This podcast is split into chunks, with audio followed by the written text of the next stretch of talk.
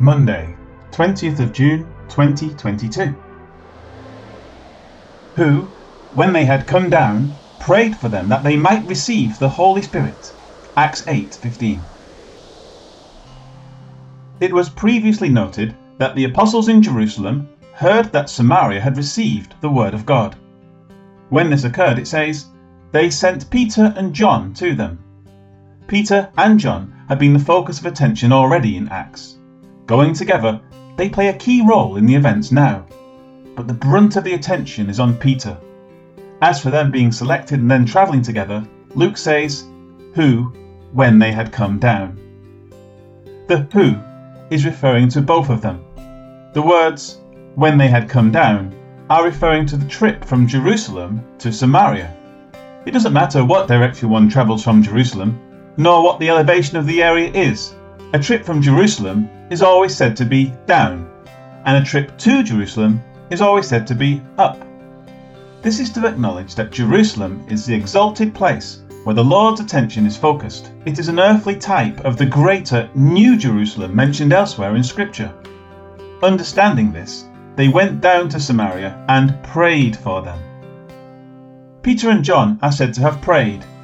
This is telling us that there is a petition to God for something that they cannot obtain, convey, possess, etc., on their own efforts. In other words, in the act of prayer, it is an acknowledgement that what is prayed for must be obtained from God in whatever way applies to the particular prayer. In this case, it is that they might receive the Holy Spirit. The word they means those who have believed in Samaria. The words might receive indicate that they had not yet received what is prayed for. Further, it is something beyond the ability of the apostles to provide. And more, it is an indication that because what they are praying for has not yet been received, it is unsure whether it is something that will be given. In other words, this is something new, and the apostles are clearly looking to determine what will be the outcome of their prayer. In praying that they might receive the Holy Spirit, it is asking for the intimate bond that indicates that God has accepted a person as his own. It is the surety of the covenant, the new covenant, that comes through the work of Christ.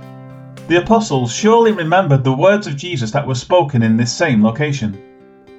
Jesus answered and said to her, Whoever drinks of this water will thirst again, but whoever drinks of the water that I shall give him will never thirst.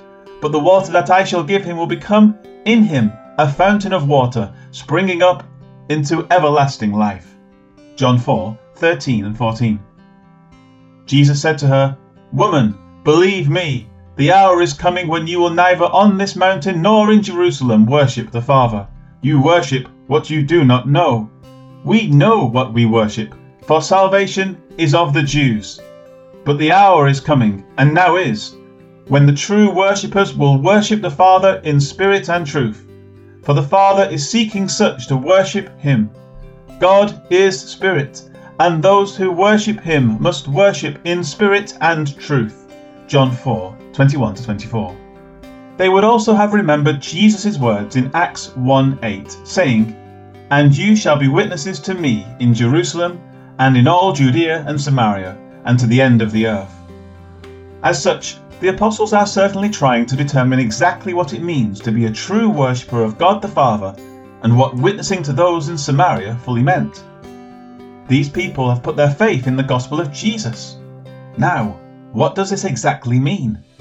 This is the purpose of the apostles being sent and the reason for the prayer now. Life application. Until this point in the narrative, the things that are occurring detail a story of heading into the unknown. Each step of the process is new to the apostles. They have the commission, but they do not fully understand what the expected outcome is as they carry it out. This was true in Acts 2.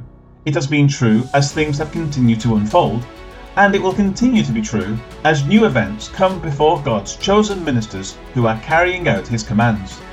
However, and this is key to understanding our lives before the Lord now, such things are no longer unknown to us. The book of Acts has been written, what was unknown with each step that was taken is now known based on past precedent. Further, along with the recording of Acts, The epistles are now written, which give clear and explicit instruction concerning matters that were left unclarified in Acts. Some of those epistles were written during the time that Acts was being written. Others are written after the period of Acts is over, but by those who are still alive, thus during the apostolic era.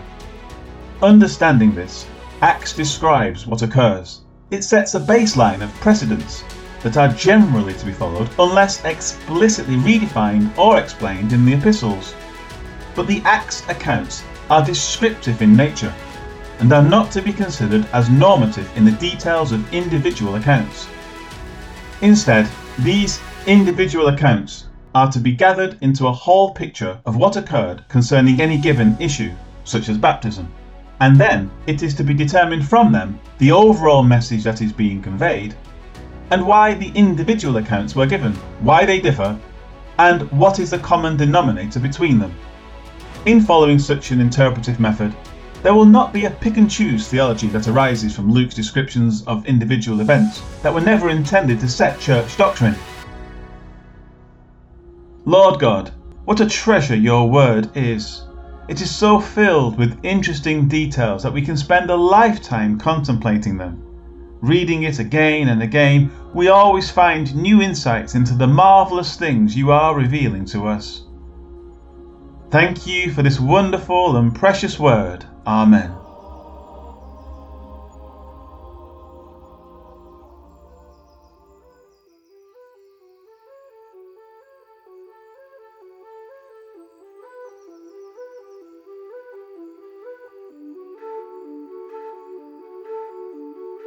When Peter and John arrived, they prayed that the Samaritan believers might receive the Holy Spirit. Acts 8, verse 15.